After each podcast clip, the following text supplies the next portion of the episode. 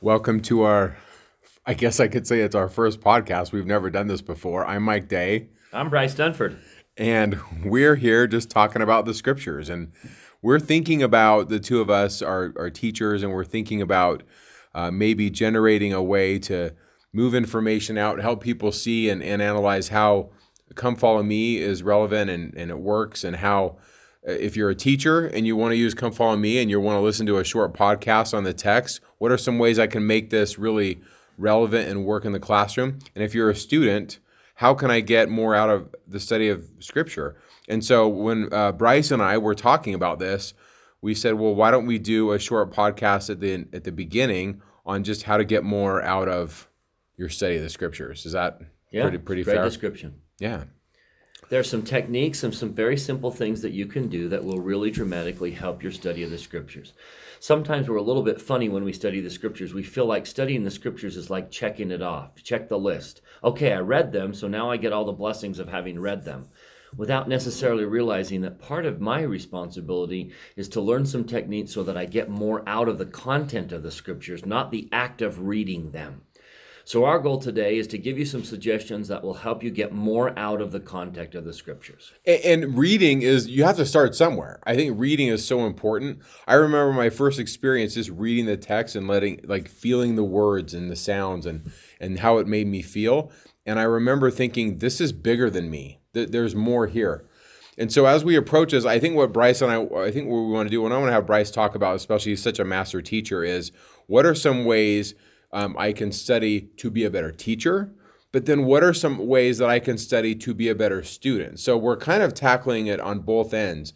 Uh, many of you listening are probably just thinking, I just want to get more out of it as a, as a person, as someone who's studying. But then some of you are under pressures. You have every couple weeks, you're teaching a lesson and you're thinking, how am I going to teach Romans to 50 people that have diverse backgrounds? And I think that's where uh, maybe Bryce and I can bring something to the table with a little bit of experience. And I'm just going to brag on Bryce right now. I, I remember the first time I watched Bryce really make the scriptures relevant, and I was watching how he was teaching, and I was thinking to myself, I want that. I want to be a better teacher and to make it relevant. And I think that's one of your many strengths, Bryce, is is how to do that. So why don't we do this? Why don't we Well, do? let me brag on Mike for a second. oh, gee. Because what I've always loved about Mike is Mike has an ability to, to there's so many other resources that are available. There's so much good. Joseph Smith said that if there's anything virtuous, lovely, or good report or praiseworthy out there, we seek after these things. And Mike has been has a hunger and a thirst and has spent his life reading external material and knows what's valuable. And I'm really excited to do a podcast with him because Mike's going to be able to pull in tremendous resources of which I am not familiar.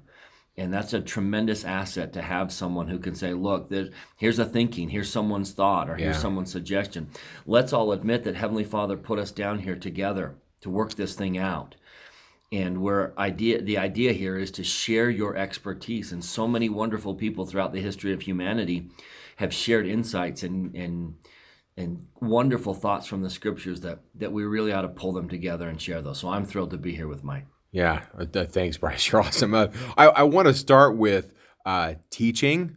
I think if anybody's drawn to this podcast and they see "Come Follow Me" or they say "How do I get more out of the study scriptures," probably teachers are probably the first one to come here. And if you're a teacher, hey, share it with your students if you find this uh, helpful. But are you okay? Maybe Bryce talking about teaching. And then I don't know if you if you have that quote, but I remember you and I talked about a quote about spreading light, spreading goodness. Um, maybe talk a little bit about that, and then maybe talk a little bit about uh, how how can you do it? How can you teach a text? So, for example, let's say you're doing Romans, and you have, I mean, by the time the prayer is over in Sunday school, you've got maybe 40 minutes. How do you decide what to do? Um, I, the the quote Mike's talking about is these podcasts are our attempt to answer to respond to an apostolic call given by Elder Bednar years ago, where he asked upon, he called upon us to quote sweep the earth with messages filled with righteousness and truth, messages that are authentic, edifying, and praiseworthy. We really ought to just spread truth, get light out there Um, so if you'll forgive a you know two young men who just really do want to just sweep the earth with as much light as we possibly can. Let me do my best to tackle that, and Mike, you just jump in whatever you Yeah, want. But yeah, I, just a suggestion to teachers. One of one of the supreme talents of a teacher is the ability to liken the scriptures. Liken them to my students, liken them to ourselves. And quite often, when students come to a class, they're looking for a teacher's ability to liken the scriptures. So let me walk you through just what, what does that mean? What does it mean to liken the scriptures? If you'll turn to section 15 of the Doctrine and Covenants, there's only six verses. You can pick any one of them. Six verses of section 15 of the Doctrine and Covenants. Pick one and read it. Have your students read it. And then turn to section 16 and find the same verse. And all of a sudden, you'll begin to realize that section 15 and section 16 are identical. Saying the same thing. They're ex- word for word identical. And people will say, that's funny. Why would the Lord repeat it? This is the only repeated section in the Doctrine and Covenants. So the question is Is the material so important that that warrants a, a duplica- duplication? Well, I tell you honestly, this is great material, but this is not the section I would repeat if I were in charge of the Doctrine and Covenants. So the question is why? Why would the Lord repeat it? Well, here's the answer John and Peter Whitmer were in the same circumstances in their life and therefore received the same answer. Heavenly Father doesn't speak so much to the individual as he mu- speaks to the circumstance that that individual is in. That, by the way, that's so important, especially when reading text where you're like, is this literal? Is this figurative? In the Old Testament, there's all these things. And I, I want to just draw that out. The circumstance, read yourself into the circumstance. Go on, Bryce. So. John's in a circumstance, gets a revelation. Peter's in a circumstance, gets the same revelation. Now, most of us could name another Whitmer brother, right? David. So go back to section 14, and you'll find a section given to David Whitmer, but it's not six verses. It's much more lengthy. Interesting. So why among the three Whitmer brothers does David get more attention? Well, the answer is obvious, right? David's in a different circumstance. David's going to be one of the witnesses of the Book of Mormon. He needs more information. So anyone that was in John Whitmer's circumstance or Peter Whitmer's circumstance, what if you went down to the prophet at the time and asked for a revelation? What would the revelation say? Well, word for word, it would say exactly what the Lord has already said to someone in that circumstance.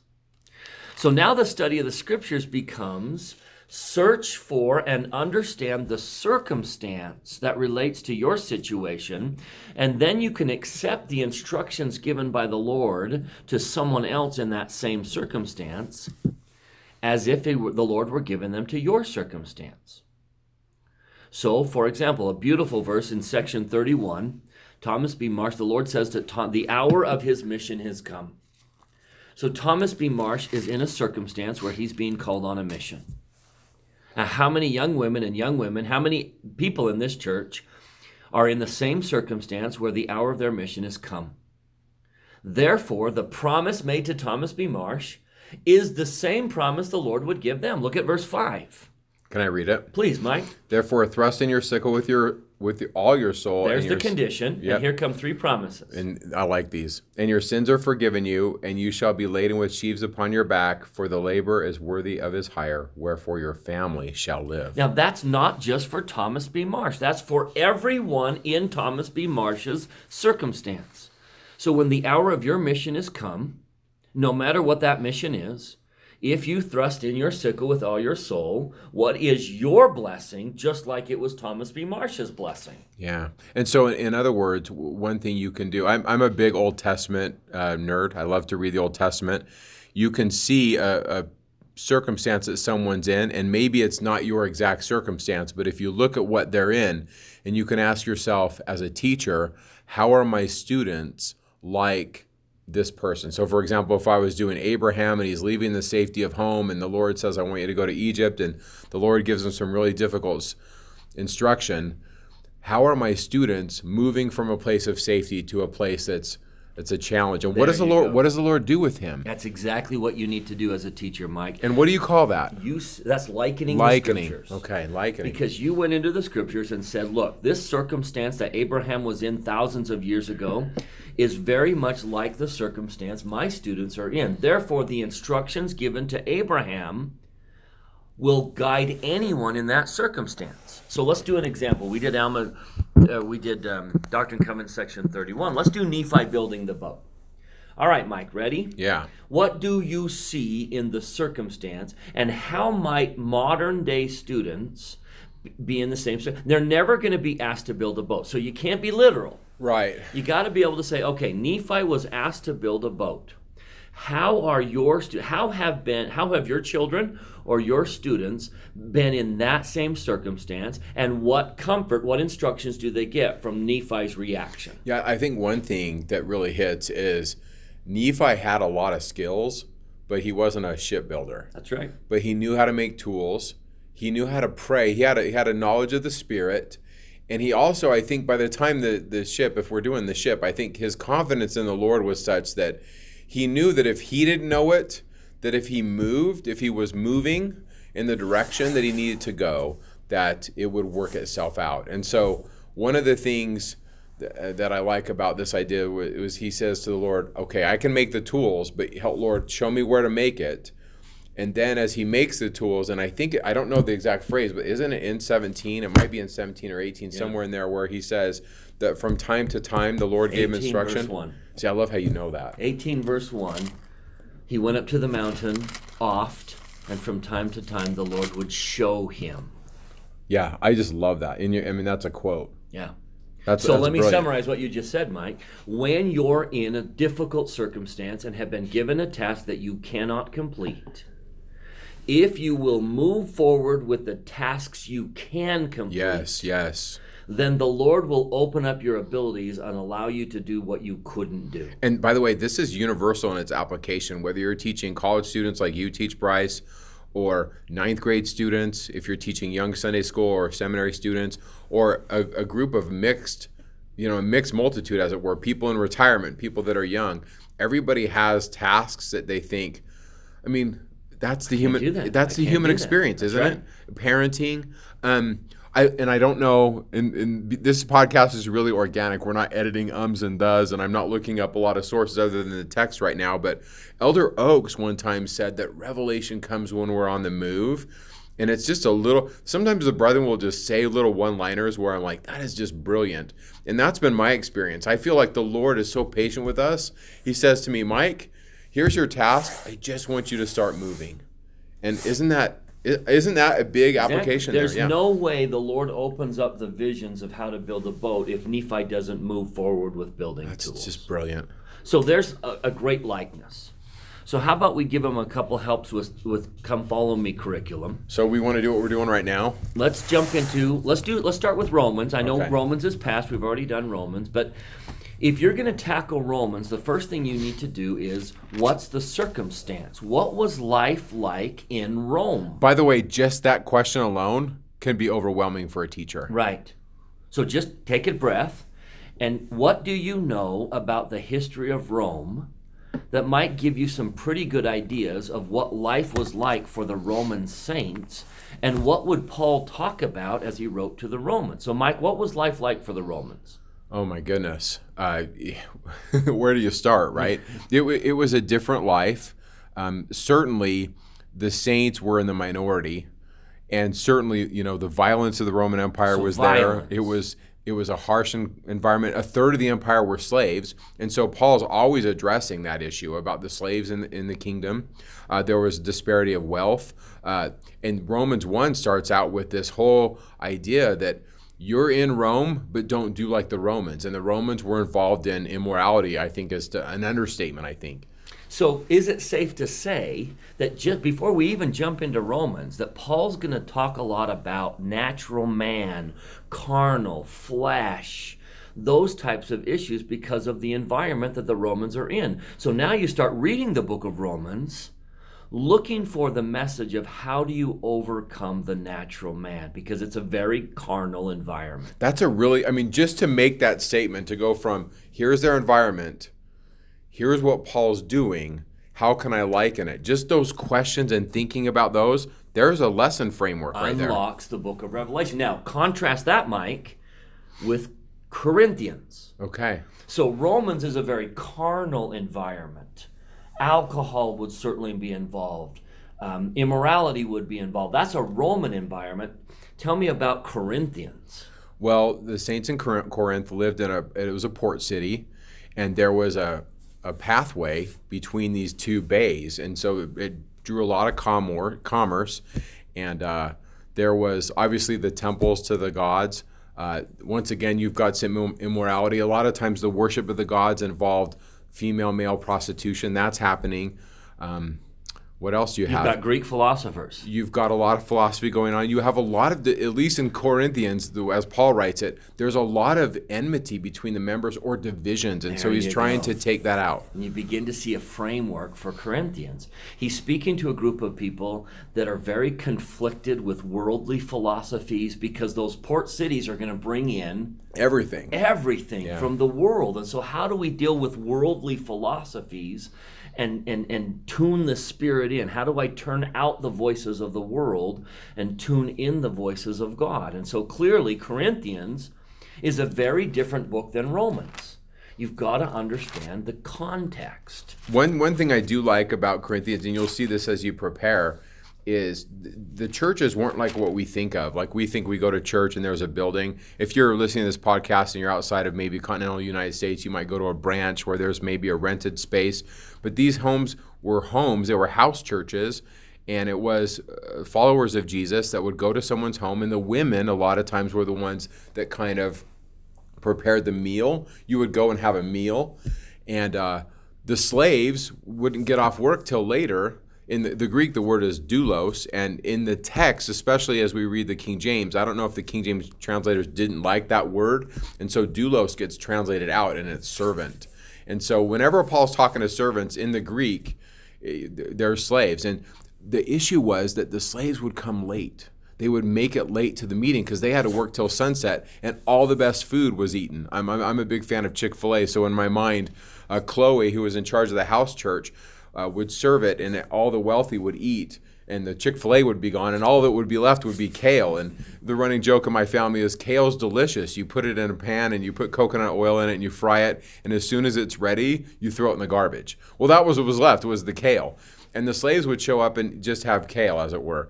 And so what Paul's saying is we need to treat each other like we're family. And you wouldn't do that if it was your family, would you? You wouldn't go to Thanksgiving and eat all the good food. And then wait for some sip son son to show up Yeah. late and oh you've got nothing left. Yeah, and so these circumstances are happening. Now, we don't have that in the church. We don't have a meal, but we have bread and water to represent the, the sacrament.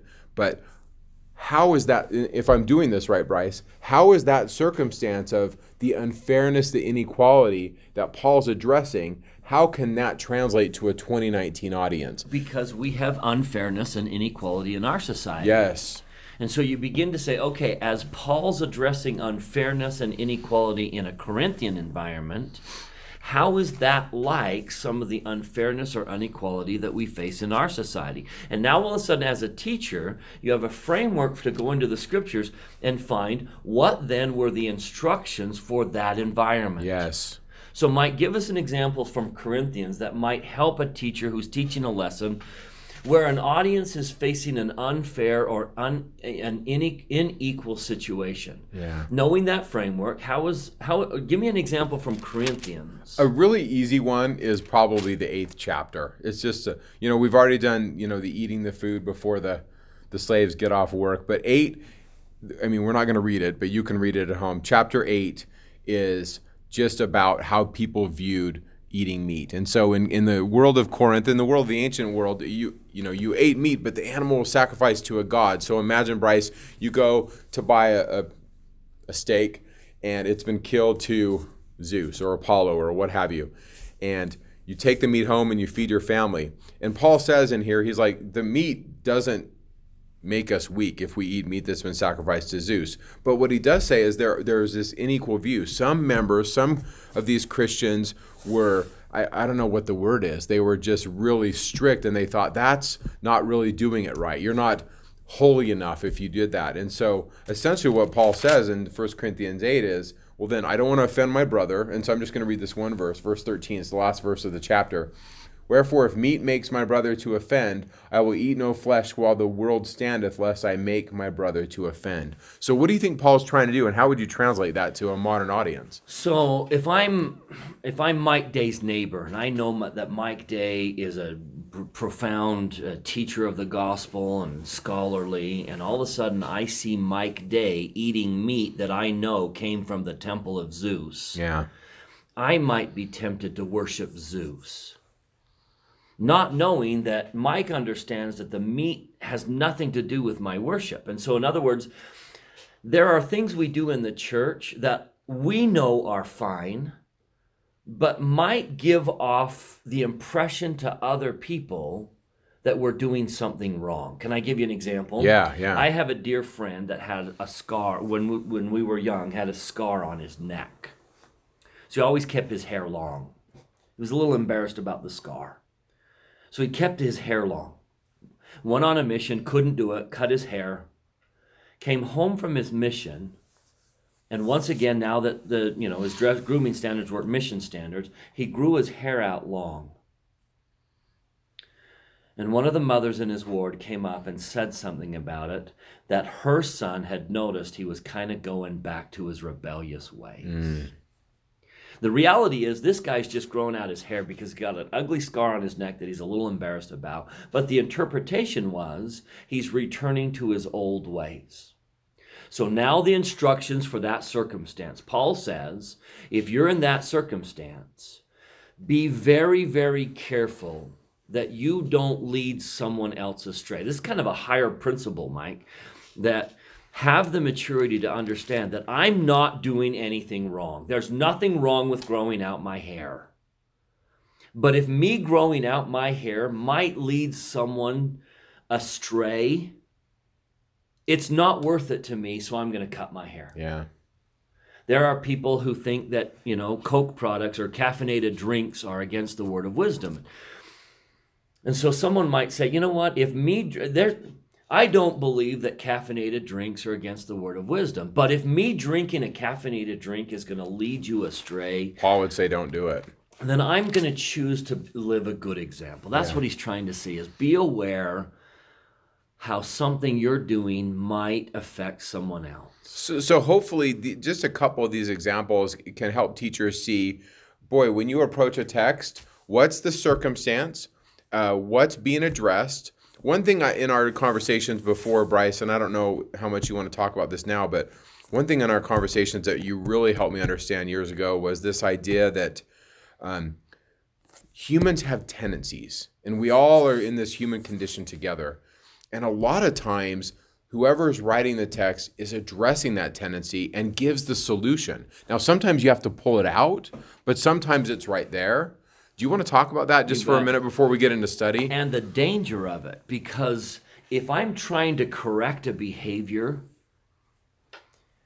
if i don't identify what the correction is i might actually push someone who doesn't have that in, inappropriate action to an extreme let me use an example let's suppose justice and mercy there are those who see god as all justice and there, there are those who see God as all mercy. So, someone who sees God as all justice is going to live in constant doubt of their salvation. I'm never going to make it. I'm never enough. I'm never good enough. I'm Yeah. never enough.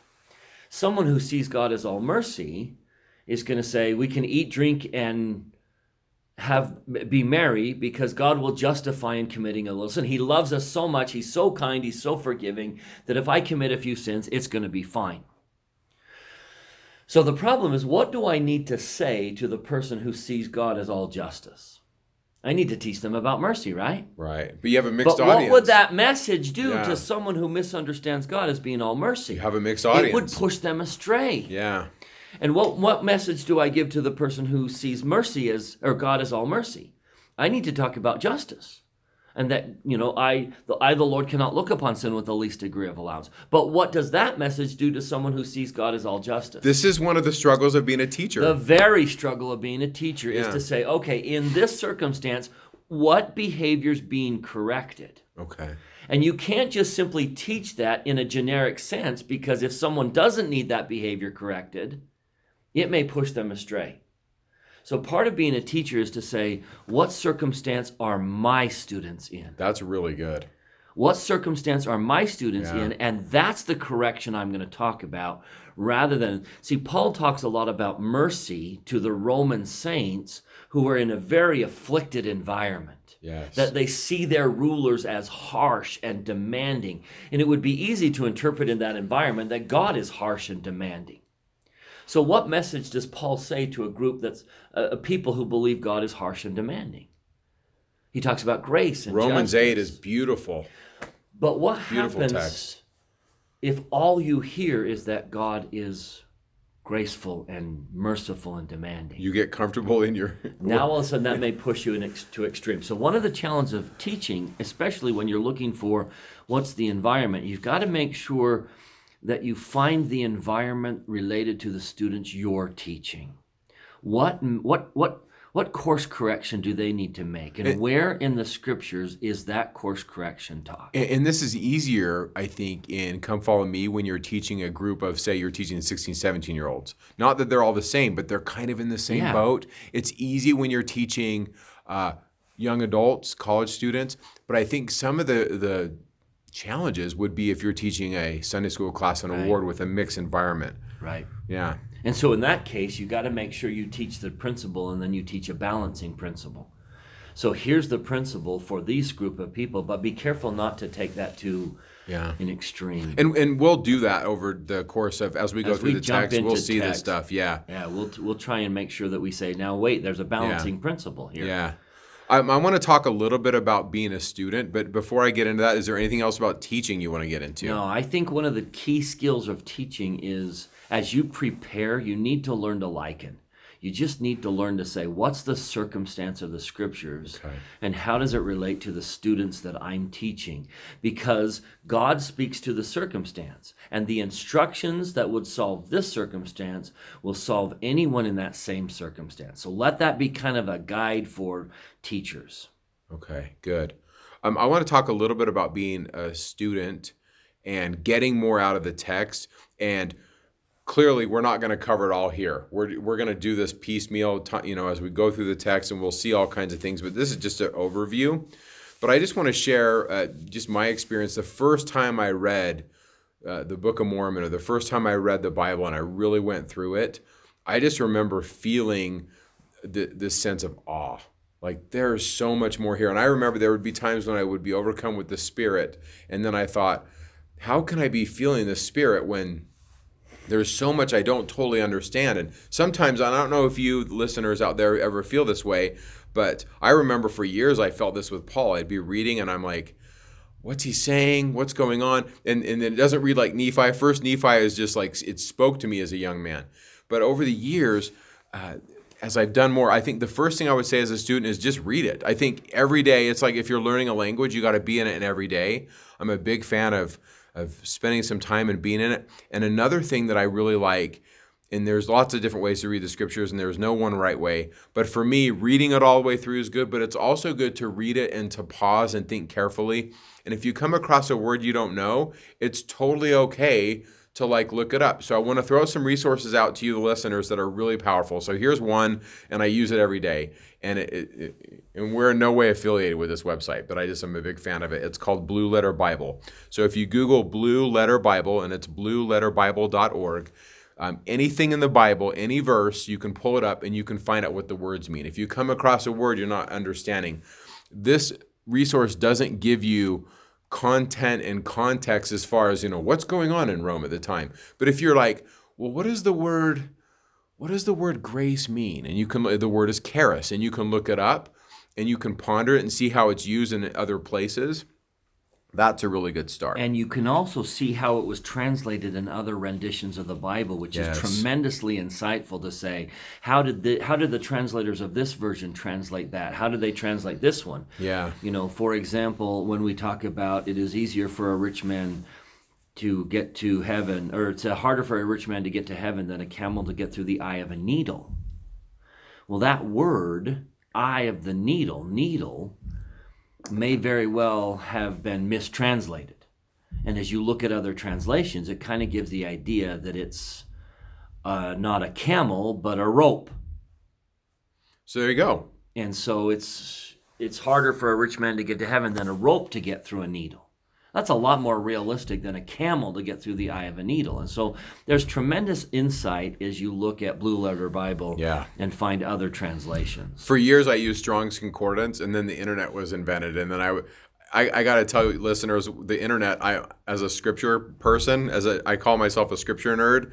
The internet is just amazing because I would, I've saved a lot of money basically because there's all kinds of stuff I can read now that I don't have to drop as much money on. I'm still spending money on books. Uh, Sonia, I'm sorry, I'm trying. Um, but I, I do want to reference another book, and like I said, this book isn't for everybody, but this book really helped me out, and it's called "Beholding the Tree of Life," and it's by Bradley Kramer. So Bradley, if you have any fans out there listening, throw him a bone and tell him, hey, we just referenced your book. Uh, it's called "The Rabbinical Approach to the Book of Mormon." Now, I was reading Jewish commentaries on the Old Testament before I picked up Bradley Kramer's book. But Bradley Kramer writes it from an LDS perspective, and he basically gets out and says, hey, the Book of Mormon is prophetic midrash on the Bible, and the Bible comments on the Book of Mormon. And so I want to talk about midrash. I want to talk about, you know, how the Jews read scripture because that's kind of where this stuff's coming from. Like, the, the religion of Israel is like this foundation, and from that we get this Jewish apostasy. And Lehi stands up and says, Wait, we need to go over here. And then the Book of Mormon starts. And so there's a lot of ideas swirling around that are really, really old. And so there's this idea. In, and obviously I'm not Jewish, but there's this idea in Judaism of midrash, and what that is is we you, we would read scripture, but then half the time we would give to discussing scripture. And as they did it, the idea in their culture was that scripture was meant to be shared. It's kind of like a meal, kind of like what Bryce and I are doing. We would read the text, but then half the time would be spent talking about the text. And there was this idea, and I don't know the exact word for it, but it was this idea of synergy or almost magic. As you would read it and you talk about it, that you would get enlightenment. And if you think about it, like as I was reading these ideas that Bradley explained so well, I thought that's really good teaching. Um, I don't know if a good teacher, if you have 45 minutes, if you're just going to read for 45 minutes, I don't think that's good teaching. But I also don't think it's good teaching if you don't read anything. I think if, if a teacher has, if you have 16 year olds twice a month on Sunday to take them through Romans, um, it, by darn it, you should be in Romans. You should spend some time in there. If you just teach them those two times and you never open the scriptures, I don't know if that's right. But anyway, back to enough teaching, back to study. Um, there's this idea in Judaism, and it's an acronym called Pardes, and it's this four ways to read the text. And Pardes is once again an acronym for these words is Peshat, Remez, Darash, and Sod. And you don't need to know the words, but it's good for you to understand the ideas. And so Peshat is the plain reading of the text. So let's say you're reading, I'm going to pick something easy like Genesis, Genesis like 7, 8, 9. You're reading about Noah, right? Um, well, what does the text say? And you and you read it and you talk about it, and a child can understand that. It is very basic, and that's the plain reading, and you should know that. Um, but the remez, the next level, is this. Well, what is it an allegory for? Remez means what is a, a deeper meaning that has uh, relevance as an allegory or as a story, and how, what is it like? What is the flood like? Who is Noah like?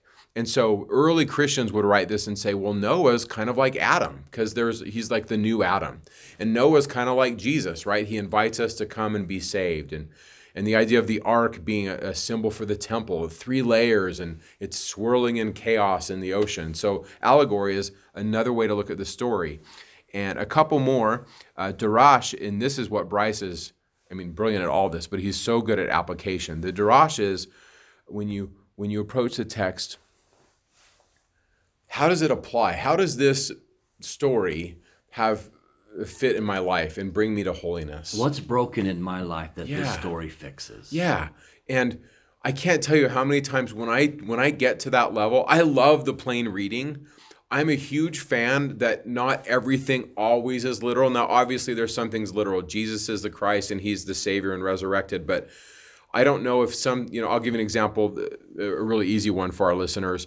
When there's this narrative of Samson where he ties these little fuses to 300 foxes and lights the fuses and sends the foxes into the into the grain of the Philistines. I don't necessarily take that literal, but there's something there, right? And we, we may get to that. But anyway, the Darash, what's the deeper meaning that I can apply? And then finally, the, the next level, which I think is awesome, and it's sod. And that's the Hebrew word for the counsel of the gods or the secret. It's Amos 3 7. Surely the Lord God will do nothing, but he revealeth his secret unto his servants, the prophets. And the word secret is sod. And sod is this the idea is that the prophet is taken to an otherworldly experience, to an ascent. And he comes to God, and God, and, and by the way, it's a council, deities, male and female deities, a council of gods. And, and he, he meets with them, and they discuss with him what his mission is uh, the kings did this in, in Egypt. The narrative was that the king would be brought up to God and be given a map of what he's to teach the people and what his mission is as king. And prophets do this. And so even the notion of prophets in our modern world is lost. We have this idea that prophet is to say, well, what's to happen, to like a fourth teller. And while that does happen, these prophets are ones, these are people that are spokespeople for the council. And it's all temple, sod and secret and, mysterion. These words are all swirling around. They're very similar, and they, they mean the secret of the gods. And so as we read the text, and it's everywhere. The more once you see it, I say all the time, once you see it, you can't unsee it. The Book of Mormon is all about the temple. And so much of the New Testament is, and so much of the Old Testament. So, what in this text teaches me about the temple, um, my covenants, the endowment, and what in this wrapped up really is about meeting one day we will meet the savior. And that's like the so level and it's deep and it's awesome. And yet it's so there and throughout the scripture yeah. It's one thing to read them it's one thing to read them and see a message how does a circumstance relate it's the other thing to say okay what are the answers for my life yeah but what you're talking about mike is if the scriptures don't connect you to god then they haven't really done what they were supposed to do that's what I'm trying to say. Yes, connect Neal, you to God. Neal A. Maxwell said this. I love this quotation. Laman and Lemuel also displayed little lasting spiritual curiosity. Once true, they asked straightforward questions about the meaning of the vision of the tree, the river, the rod. Yet their questions were really more like trying to connect doctrinal dots rather than connecting themselves with God and His purposes for them. That's it. Don't let your scripture study stay at the connect doctrinal dots level. We're not trying to connect doctrinal dots. We're trying to take the text and every chapter of every book, take that text and connect yourself to God. Yeah. How does that chapter connect you to God? You can feel it as a teacher, can't you? Can. you? When when you teach a, a class and the Spirit's there and they've connected with God, I don't know what other word to use than just it's just beauty. Right. And and that's what we want. And I think that's what if you're a teacher listening, I think that's what you want. Yep. You want to get to that level. You want to connect students to God. It's like I love Elder Holland gives a story about learning about the parable of the unmerciful servant. The king who has a servant who owes him 10,000 talents and then the servant goes out and finds another servant who owes him a hundred pence.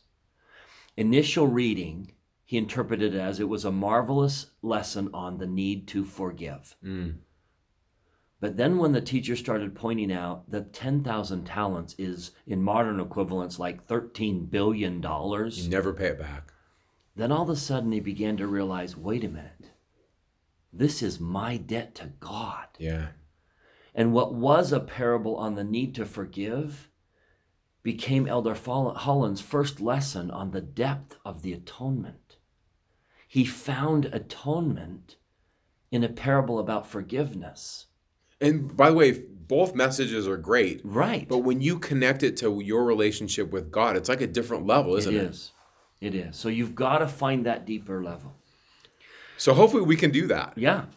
And let, let me pick. Let, let me um, take the next another step, Mike, and throw something else in. Mike's talking about.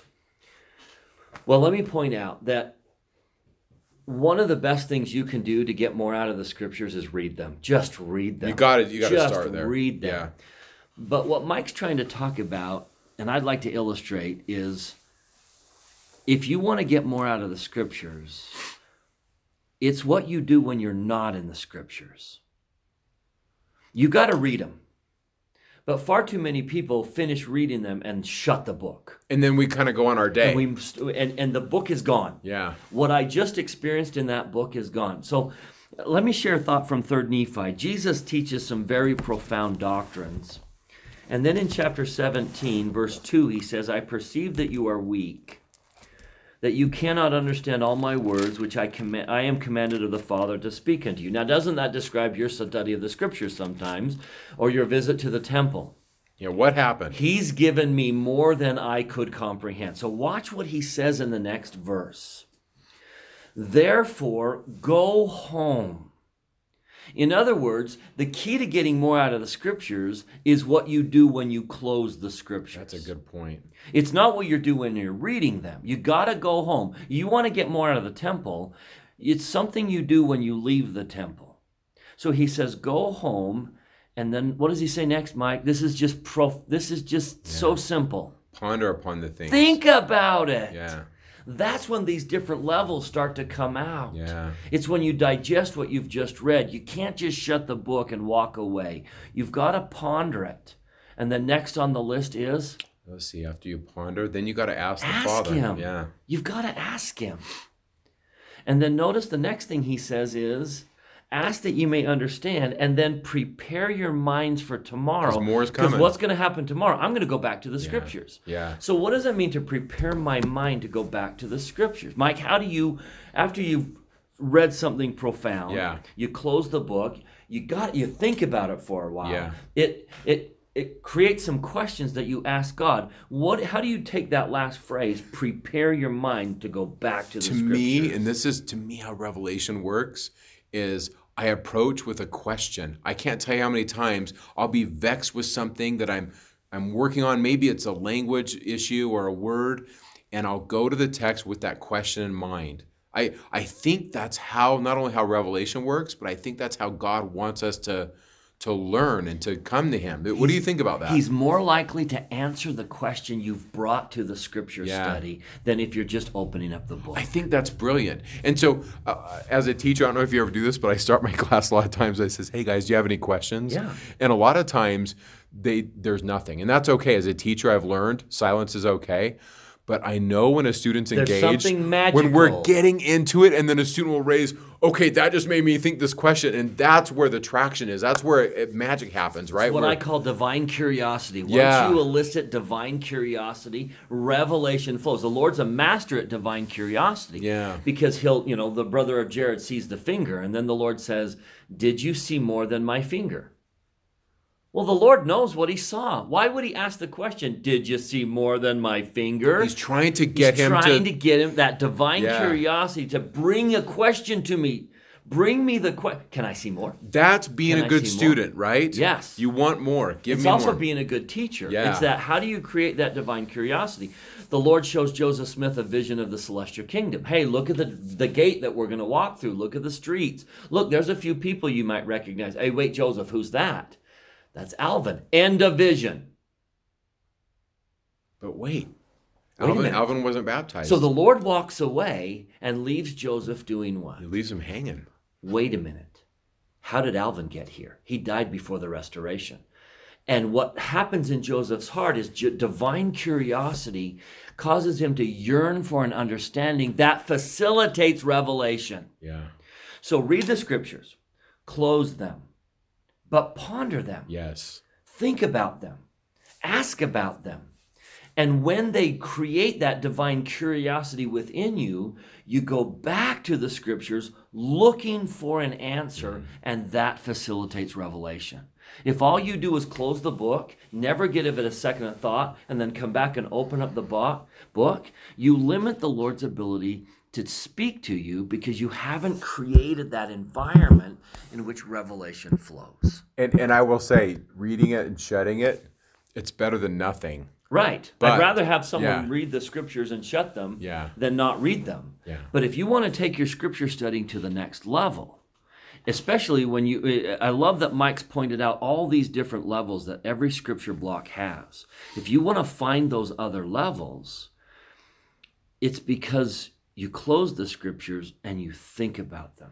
And I would say this: what we're doing, I think it's good to talk about. talk about and, and let me just say this: and this, I'm a huge book nerd, and I realize what I'm about to say isn't for everybody.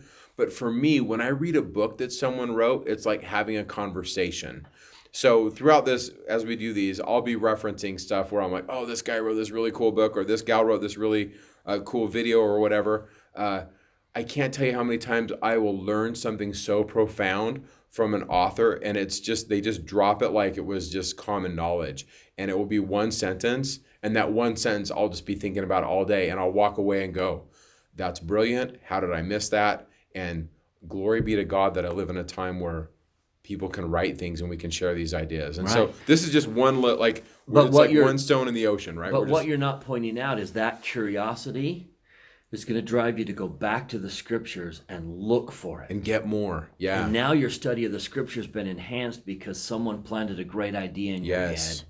And if we do that, what if we talked more about the scriptures? What if we shared insights and thoughts and application and we got to that connect ourselves with God level more often? Then what if someone planted an idea in your head that when you opened up the scriptures again, you're looking for that? You've invited revelation because you're looking for something. By the way, if you're a teacher and you're that kind of person, it's already exciting. It is. If I'm in a classroom with a teacher who's excited about learning, they're excited about what's happening in the text and they see relevance and they're showing it to me and I'm getting fed, now I'm on the edge of my seat and I'm excited. And so I really think the best teachers are the best students. I- In other words, they go hand in hand. Um, I think that's this is a good intro. Is there anything on the top of your head you want to close out with, or should we just kind of wrap it up? No, I think this is a great summary. I just, um, just a personal witness to all the teachers and students out there that I have studied these scriptures for decades, and I don't believe I've even come close to the bottom of the sea. Oh, amen. They are so deep and they are so rich. And every single time I come back to the scriptures, I find amazing things that I can't believe I missed the first time. How did I miss that? And I wonder, what am I missing this time that I'm going to come back to in a few years and see that I didn't see this time? And that's the beauty of the scriptures is it is an Jesus talked about a well that quenches our thirst and yet never ends. It is a well of living water that will that will answer and quench a thirst that we all have deep in my soul. Mike and everyone listening, I just I, with all my soul I testify that there is more to be had. There is more in the scriptures. It is exciting, it is thrilling. Come, come to the scriptures and drink and feast. Amen. And on that note, we will uh, hopefully hopefully we'll see you next week. And uh, who knows what we'll do next week? We'll do something. I, I think what we want to do is maybe a few a few questions and then jump into the text. But like Bryce, I amen to everything he said, and also God bless you, you teachers out there. I know it's not easy, so thanks for joining us. See you, everyone. We're out.